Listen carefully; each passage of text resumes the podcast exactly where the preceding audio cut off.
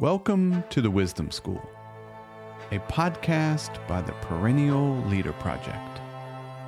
To learn more and support the show, visit us at perennialleader.com. We generally start with maybe defining terms, and I, I thought that could be useful here. How do you define paradox? And then also maybe what you mean by tension. It's such a good question because I think the word paradox itself can be either engaging for people or off putting for people. Some people are like, paradox, bring it on. And others are like, you know, paradox, let's leave that in the philosopher's corner.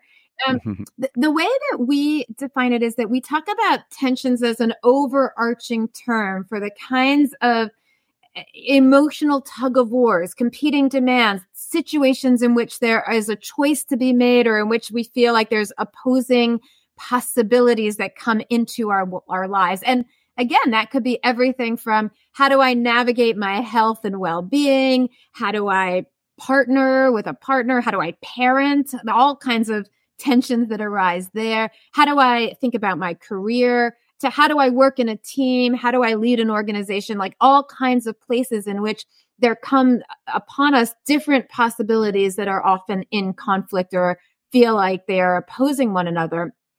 And that's the overarching term.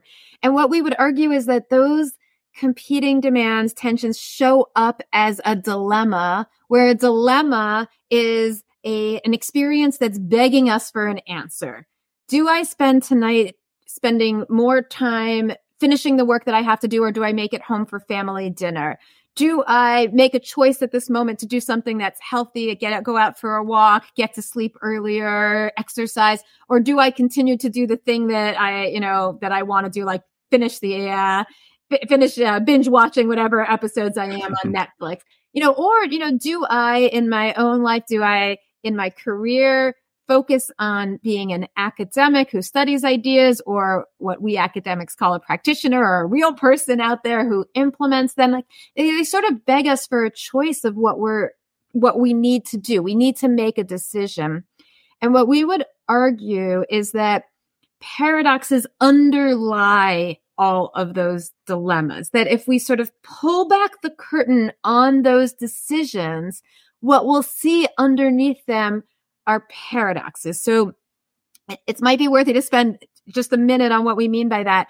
What we mean by paradox is these contradict, these interdependent, persistent contradictions. So these do, and we often use the, the image of the yin yang to demonstrate it, right? These two options that are in direct conflict with each other, love and hate, stability and change, self and other, the, the white sliver and the black sliver that are directly opposing and contradictory, but they are also interdependent in that they define each other, they enable each other, they reinforce one another. The boundaries of one lead to the boundaries of the other. The yin yang, the totality requires both the black and the white, and they are defining of one another and they don't go away. We're never um, solving them per se. We're always grappling with these paradoxes. So underlying the decision of in this moment, do I watch the next episode of Netflix or go to bed is this underlying ongoing tension that we have about being spontaneous and in the moment and having fun and being disciplined and and and sort of and and that discipline spontaneity tension shows up in our lives in all kinds of different ways but it's something that we're always grappling with. And what we know is that too much spontaneity leaves us being so um, extreme on some level that we actually can't be productive in life but too much discipline you know it's almost to extent that like we create these disciplines in our lives but so much discipline leaves us not enjoying the life that we're creating. And we need this it, this ongoing balancing this ongoing interdependence of discipline and spontaneity right? That it, that we want this ongoing balance and we know that a, a, bit of discipline, we create the structures and routines in our lives allows us the space and the opportunity to be more spontaneous. So, so they're, they're intertwined with one another. And those are what hide behind these dilemmas. And what we would argue is that if we, if we pause to notice those paradoxes, those interdependent relationships, we get to a better, more creative, more thriving, more sustainable set of solutions to our dilemmas. Beautiful. I have a big curiosity question, I guess if if you will.